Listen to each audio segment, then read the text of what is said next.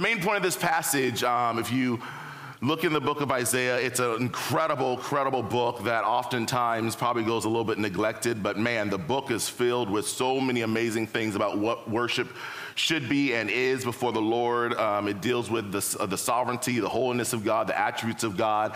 It's the book that oftentimes you are talking to a person who is Jewish. This book, it's one of their greatest prophets, right? And this passage here deals with hey, people of God, do not fear. And so verse one starts off, fear not, for I have redeemed you. I've called you by name and you are mine. Basically, God is saying, hey, I love you. I've chosen you before the foundation of the world. Look what I've already done for you. Verse two says, I'm your savior. I'm the one who rescues you. You are precious to me. Verse three and four says, look what I've already actually done to other people on your behalf. Verse 5 says, Fear not, for I am with you. He tells them again, Do not fear, for you are, um, if you are taken into captivity, I will be with you and I've called you by name, and I've created you for my glory. So, in this text, why did God create his people? What was his motive behind creating his people? What moves God to help his people? Yes, you're going to say, oh, because, you know, God loves. Yes, that is true. Yes, because Jesus loves you, because God loves you, but he also wanted to showcase his love through the people that he was saving. He wanted to showcase his power, his beauty through this people. We are on display for the world to see. Verse 4 says, We are precious to God and He loves us. 1 John 4 tells us that God is love, which again, the culture has taken something that is very biblical and says love is love. God is the definition of what love is. At every layer, as you look at God, you will see that He is a loving God. Yet this verse pulls out further into the heart of God and begs us to ask the question why were we even conceived or created? What motivates Him? And in verse 7, it says, You were created for His glory. Everyone who's been called by my name, who I created for my glory, who I formed and made. The nation of Israel begins with Abraham in Genesis 12, right? He says, Hey, I will bless those who bless you. I'm going to make you a, um, let me just read it. It's right here. Now the Lord said to Abraham, Go from your country and your kindred and your father's house to the land that I will show you, and I will make you a great nation. I will bless you, and I will make your name great. But in chapter 11, if you want to understand what the issue is, you need to look there, and it simply is the story of the Tower of Babel. There's a bunch of people there, and they are like, you know, they speak one language, and here you go, and they are just rising up, building. Um, I think it's verse 4 says, Then they said, Come, let us build ourselves a city, a tower with its top in the heavens, and let us make a name for ourselves. So then God comes down and he says, I don't really like this. That's not the goal of why you're here. So God then disperses the people, and all of a sudden has them speaking in different tongues, different dialects here. And so people just start forming together, and you have the different ethnic groups starting to pop, and, and there you go. Why? Because they were going to make their name great, which is in opposition to what God had called them to do. If we don't live in a time where that's what all our social media is about, we don't live in a time where it's all about you being seen as great the key phrase here to show what um, caused is the whole idea that they wanted to make their name great. Ever since Adam and Eve chose to eat the forbidden fruit, they were like, hey, you know, even though they were already like God, but they wanted now to be independent of God and wise in their own right. The human race has now been enslaved to this kind of ideology. It's been enslaved to thinking that we are the center of the universe. The Tower of Babel was a visible display of that rebellion. So instead of destroying mankind, he just simply says, We're going to start kind of anew with a special group of people. So, Abram, here you go in Genesis 12. And this is what you're going to do. And I'm going to bless you and I'm going to make you a nation. You're going to leave what you know and go over here. And guess what? I will make your name great. You aren't anything special, Abram. I'm just choosing you because I see fit to choose you. And the world is going to be amazed I would even like you. Moses tells us in this primal kind of history that we have this ancient thing of, of God saying, hey, this is the goal of God here.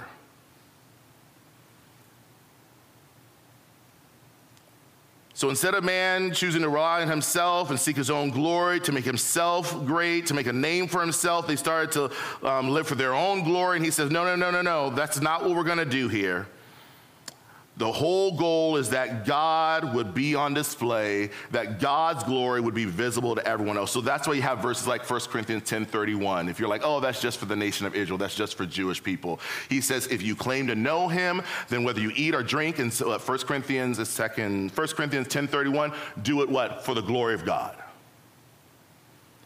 Um, Matthew 5, 16, let your light do um, shine among men that they may see your good deeds and glorify God, your, who your Father is in heaven. Ephesians 2, 10 says, you were then created to work uh, for good works.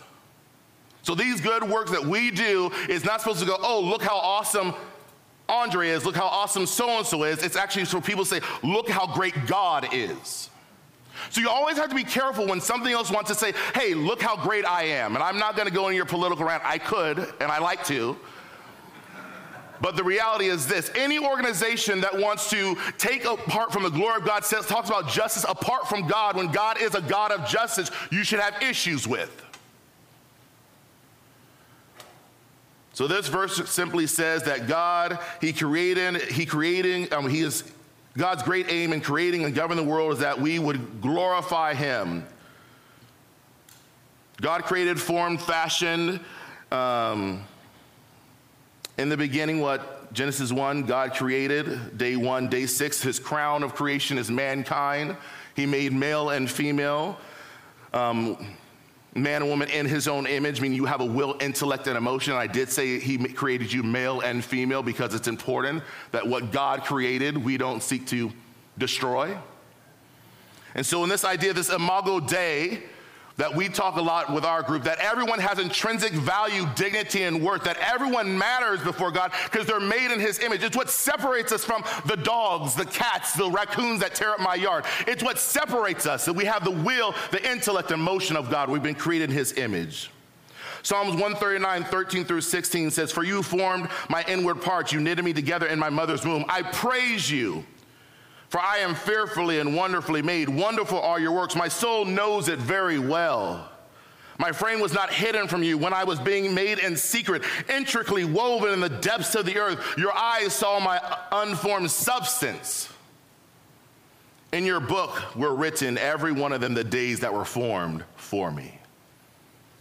When as yet there was none of them. Jeremiah 1 5, one of my greatest ones is this. Jeremiah is known as the weeping prophet, right? He's going to tell a people a story that they do not want to hear. And he says, Hey, before you in your mother's womb, I consecrate you. I set you apart for this task, Jeremiah, to be the weeping prophet. You have a purpose here on this planet, Jeremiah. And there's only one Jeremiah, there's only one of you and one of me, and you were made to display the glory of God. So, what is the glory of God?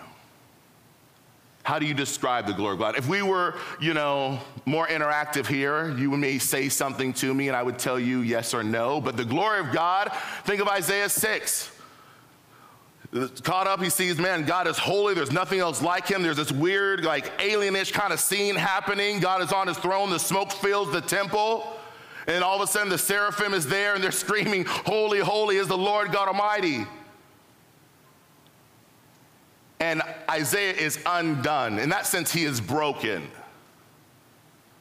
And God comes, sends that seraphim to cleanse the great prophet Isaiah's lips, what he uses to do his very thing, says, Boom, we have work for you to do, let's go. But the glory of God here is it's the holiness of God, that he is perfect, he's without fault, without error. There's nothing that he can do wrong here. It's his perfection on display here, that there's nothing else like him, his absolute purity here. What other passages come to mind? I think about Exodus 33, uh, verse 18. Moses says he's with the worst traveling people ever. And he's like, man, I wish literally I was just dead. I'm done with these people. He calls them a stiff necked individuals. This is worse than are we almost there yet type of a thing. and it says, and he said, My presence will go with you and I will give you rest. And he said to him, If your presence will not go with me, do not bring us up from here. For how shall be known that I have found favor in your sight, I and your people? Is it not in your going with us that we are distinct? Is it not that you are our God and you lead us? If you're not going to go with us, I don't want to go there. And he simply says, Moses begs him, Please show me your glory. I hope that's our desire. Even though in some circles we have, they say a lot of those things, but it's kind of a freakish thing when people see the glory of God. They're not like, amazing, and this is awesome. They're undone when they see the perfection of God. And here he says, You can't see all of me, Moses, and live. So I'm going to put you in the cleft of the rock, and you're going to see like the backside of me only. God is walking down the red carpet, and it's like, oh, and the next in Exodus 34 says, His loving kindness, His new mercies, they're on display for the world to see here. And Moses is blown away. His face really shines at that point. People are like, whoa, you've been encountering a holy God, cover it up, you're freaking us out. Isaiah is undone. Paul can't even mention what he heard of. So these people that, oh, I was with God, and when you see a living God like that, it's terrifying. And so it simply says to Moses, um, or he simply shows Moses, says, and proclaim the name of the Lord. The Lord passed before him, proclaim the Lord, the Lord, a God merciful and gracious, slow to anger and abounding in steadfast love and faithfulness, keeping steadfast love for thousands, forgiving iniquities and transgressions, but who will by no means clear the guilty, visiting the iniquity of the fathers and the children and the children's children to the third and fourth generation. Man, this is a powerful thing of God's glory on display here. Another thing of, uh, you think only Moses kind of gets that. There's only one Moses. Moses, the guy who was thrown in the river, discarded, and Pharaoh is moved with compassion. Pharaoh's daughter is moved with compassion and says, Wow, what is this baby doing here? Let's raise him up. And then he's like, Oh, I'm actually one of these people that you're beating. I'm gonna go ahead and take off. He actually, you know, kills the dude, then he runs away. God finds him. The burning bush kind of happens. He says, This is Moses. You have a, I'm Moses. Or God, hey, I'm God, you're Moses, we have a job to do. And he goes and he says, Hey, Pharaoh, I got a message for you. Um, God says, Let my people go. And we like those stories. Disney even likes those stories. Whitney Houston and what uh, Mariah Carey sing a beautiful song about it, like, oh wow, and we're like, yes, yes, and we're like, that's so cool. But God has created each of us to display His glory, just like He created Moses to display His glory.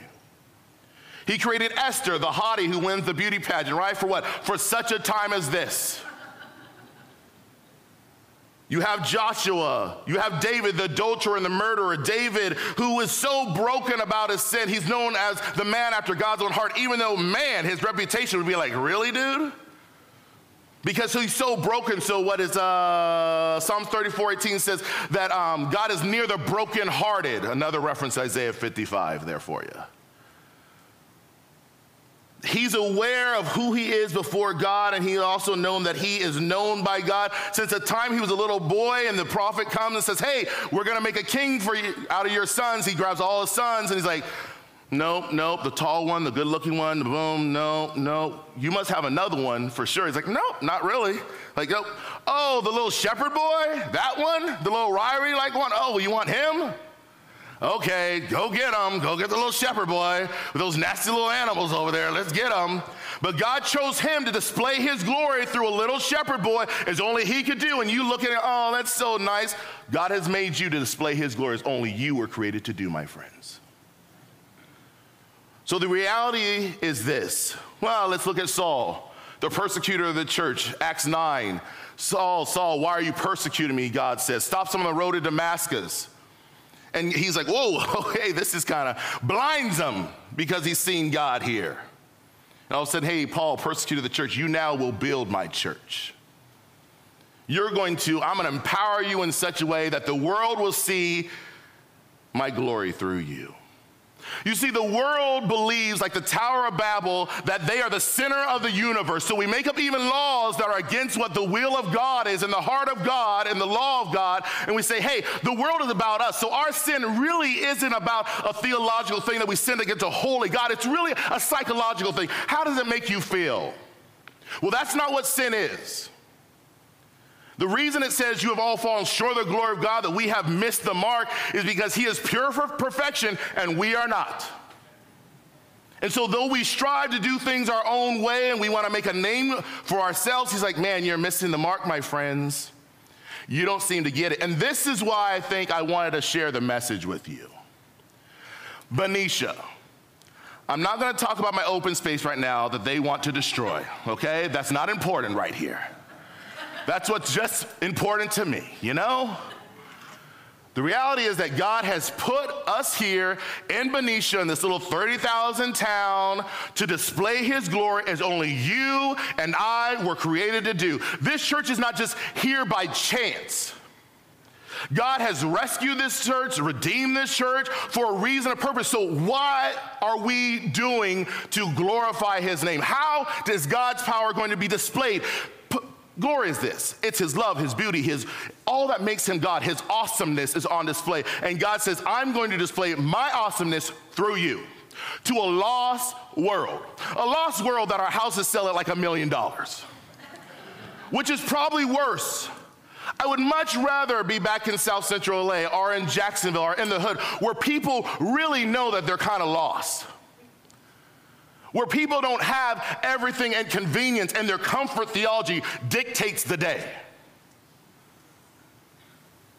We reject prosperity theology here, but we are so down with our comfort theology.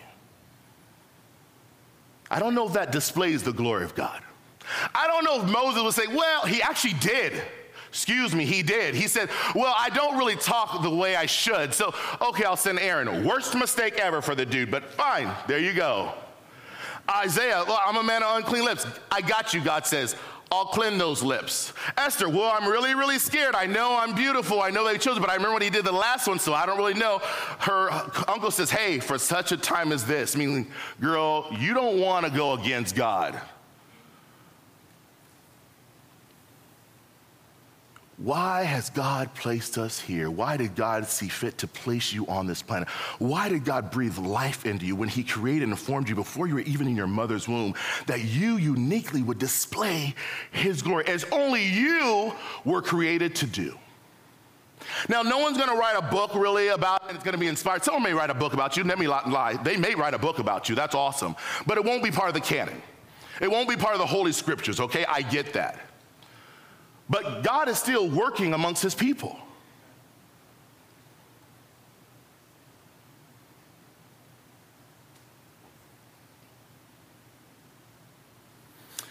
So the reality is this God says He's created you, male and female, men and women, for His glory, which He's made you with your personality, your skill set.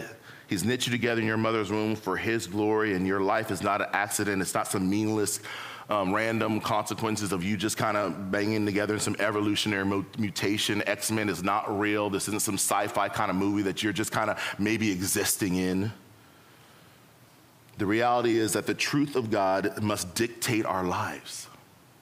The truth of God is what's so beautiful because it's part of His glory.